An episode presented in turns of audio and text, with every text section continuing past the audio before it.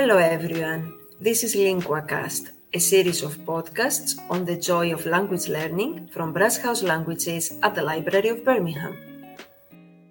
Hello everyone and welcome to another LinguaCast. My name is Paschalina and today's episode will introduce a series of podcasts with language learners who participated in the haiku contest we organized at Brass House in Term 1 and won the first prizes. We will discuss about what motivated them to participate, as well as about the pleasures and the challenges of writing a poem in another language. We will also talk about the joy and the benefits of language learning. To begin with, let's explain briefly what a haiku is for any of our listeners who are not familiar with it. Haiku is a Japanese poem of 17 syllables. It consists of three lines of five, seven, and five syllables each. Traditionally, it evokes images of the natural world. Regarding the latter, we slightly departed from the original form as the topic of our competition was participants' experience of learning a language. We chose the haiku for our competition as we thought that a short poem would help the learners to communicate and express their thoughts even with limited knowledge of a language. We had an enthusiastic response from learners, and more than 50 haiku were submitted in many languages and at all levels. All entries in our haiku competition were compiled in a very nice booklet, which can be found online in the link provided in this episode's notes.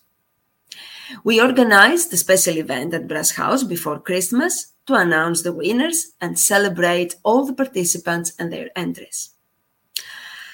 Our first guest in this series of podcasts is Faustine, who won the first prize with her haiku written in Japanese. Hello, Faustine, and thank you very much for being with us in LinguaCast. Hiya, thank you so much for having me. Uh, Faustine, uh, you won the first prize in uh, our haiku competition, and it's a great ple- congratulations once again. Uh, it's a great pleasure to have you with us. Um, would you like to introduce yourself to our listeners and say a few things about you? Sure. Um, I'll probably be very brief. Um, hi, uh, my name is Faustine. I'm originally from France, uh, but I've been living in Birmingham for almost 10 years now, uh, although I did spend a couple of years in Berlin in that time as well. Um, and I guess I've always really loved learning new languages. So obviously, I started with English um, and German at school, um, a little bit of Italian then as well, but I've forgotten most of it by now. Um, and I've been studying Japanese uh, since 2021 and studied at Brass House, Birmingham. Great. So, um, let's talk a little bit about the haiku contest and your experience. Um, could you tell us um, what motivated you to enter uh, the contest in the first place? Yeah, so um, I've actually always loved to write poetry. Um, and I hope this doesn't count as cheating, but um, I have a master's degree in creative writing. so uh, when I saw that there was kind of a competition that had to do with poetry and learning a new language, I thought that was kind of perfect because, like I said, I've always really enjoyed writing and especially in other languages. And I think there's a real kind of sense of accomplishment that comes with uh, being able to write in a new language for the first time. So whether that's kind of essays or poetry or stories or anything like that. Um, so yeah, I was just really excited about the opportunity and I'm so glad I entered. Excellent. Of course you are. Of, of course you should be. Um, so, what did you enjoy most during uh, this um, process of writing your haiku? So, I think what I really enjoyed m- most was um, that sense of accomplishment that I mentioned. So, because I've only been learning Japanese uh, for a, a couple of years now, I think writing in Japanese for the first time felt like a real step in my learning. Um, and there was also something about writing a haiku specifically in Japanese that felt really kind of um, authentic. It's you know that's kind of that's where haiku come from. Exactly. Um, yeah. And the sounds of Japanese just work beautifully with the rhythm, um, and it all kind of fell into place. Yeah, and I just really really loved it. Yeah, that's great. And I like that you mentioned also this feeling of uh, achievement um, that worked as a real motivation, which is, which is great. Yeah. Uh, were there any challenges? Um, I think the main challenge for me was having to be really short and precise with my words. Um, I tend to sometimes kind of waffle on a bit when I'm writing, and I normally write either longer poems or stories.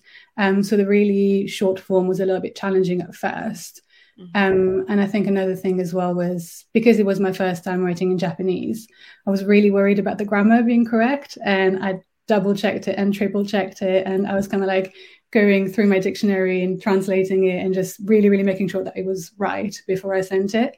Um, but yeah, I think really the short form was probably the most challenging part of it.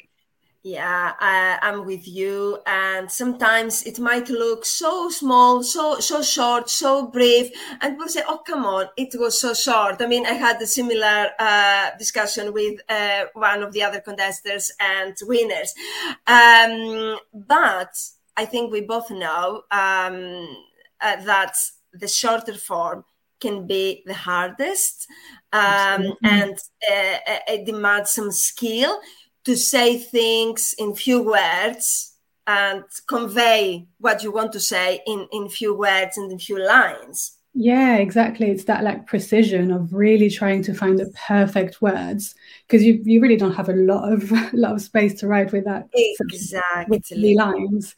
So yeah really finding the perfect words to really convey what you want to convey and create an image in the reader's mind um, is really challenging. But again, that sense of accomplishment when you do do it is yeah. just like no other. Yeah, yeah, that's that's great. And let's not forget that all this uh, happened in in in a foreign language, which is another thing. Uh, it's another challenge, uh, and it's great because, as I said, I repeat myself now that uh, I'm not quite sure I could do. It, it's not an easy thing, so I really admired uh, all the contestants and the all the entries we received, and. Um, also the fact that the vast majority managed to keep within the rules about the syllables mm-hmm. and all this because that's an extra thing you know it's poetry it's a short poem but you need also to think about the syllables especially in this one the pace the rhythm you know mm-hmm. um, yeah quite a few things actually there uh, which make uh, the accomplishment even greater i think absolutely yeah Excellent. Um, yeah. And uh, we had uh, the chance uh, to meet each other and meet also other participants uh, in the event uh, we organized to celebrate uh, all the participants, but all, all the participants, the entries, but also the winning entries um, as well. And I think it was a good chance for people to exchange ideas and share um, uh, their uh, feelings and their, their experience of writing a haiku. And I think that that was an interesting moment as well. How how how did it um, feel for you? Yeah, exactly the same. I think it was really, really lovely to um, walk into that room and have all of the haiku on the walls, first of all, um, and just kind of like having that time to walk around and reading what everyone else had written. Um, and even if it was languages that you didn't speak, there was a little translation below it. So it really helped you to kind of like both get an understanding of how the haiku would sound in that foreign language, but then also understanding the meaning. Um, and I think what I really enjoyed was um, obviously being French. How many of them had been written in French? Um, oh, yeah. And I'm sure you were the same with the Greek ones, just reading through them. And I found it so incredible that other people are learning what is my mother tongue and are able to write poetry in, in that language and that kind of I don't know that exchange of of of the languages of the poetry and of our thoughts I thought was really beautiful. Yeah. Oh, thanks for pointing this out. Indeed, you said you're French, and obviously you had the chance to say so many French entries. I think that was the language with the most entries, and um, Italian. Uh, and it, it's a nice feeling for me uh, as a teacher of Greek. Obviously, this is a familiar feeling because I can see people learning the language, uh, progressing, and being able to express, and uh, it's so rewarding for them, but also for for me as a teacher and also uh, a native uh, speaker of the language. But I thought the same. Uh, I took one of the booklets with me and I traveled to Greece for Christmas and I wanted to show my family. And it was lovely to see people expressing themselves in your language. So yeah, I'm glad that you mentioned this and that it worked uh, uh, uh, like this for you, being there for your own entry, for your own experience um, of the haiku writing, but also seeing people uh, doing the same in your uh, mother tongue. Yeah. Yeah, absolutely. I actually did, did, did, the exact same thing as you. Um, I took one of the booklets home for my mum uh, in France mm-hmm. and I gave it to her over Christmas and she was reading all of the ones in French and just really oh. enjoying it. So, yeah. Yeah. Yeah, exactly. Yeah, yeah, yeah. I can totally sympathize with this feeling.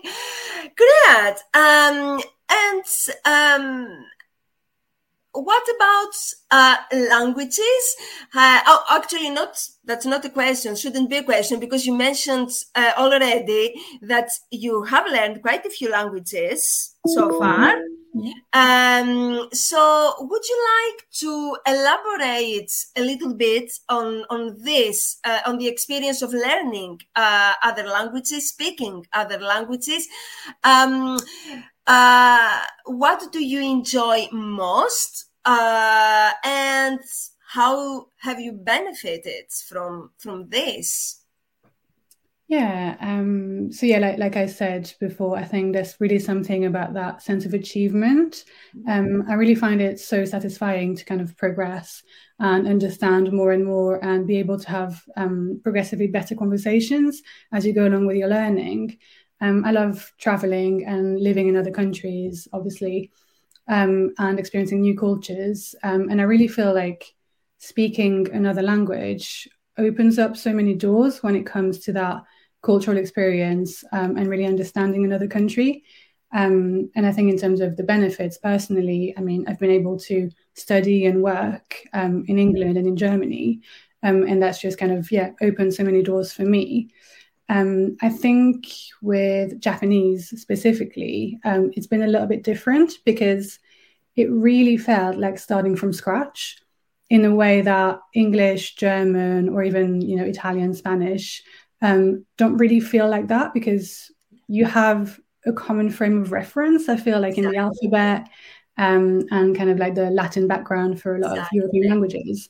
Um, obviously not German, but then German is really close to English, so you never really feel like you don't know what's going on. Um, but with Japanese and having to learn, first of all, a whole new writing system to even be able to to read it and and be able to begin, um, there's almost that feeling of kind of you feel like a child a little bit, and yeah. it's like you're learning how to speak and to read and how to express yourself yeah. from scratch. Um, and I'm just enjoying that so much and kind of yeah, growing almost the word child is growing, which yeah. sounds a little funny, but yeah, I just love that, love that feeling. That's great. That's great to hear, and that's lovely. And that's all I think uh, uh, language learning is about. Um, yeah. Uh, okay, then. So, uh, in order to end our conversation and our meeting, I would suggest that um, you read uh, your uh, winning entry uh, in Japanese. Uh, let's remind our listeners that obviously haiku is uh, a Japanese type of poem. So it felt very appropriate uh, at the very end that our um, the winning entry was in Japanese. Um, so uh, I will uh, go first and read the English translation of mm-hmm. uh, Faustine's uh, poem, and then uh, she will follow uh, with the original entry in Japanese.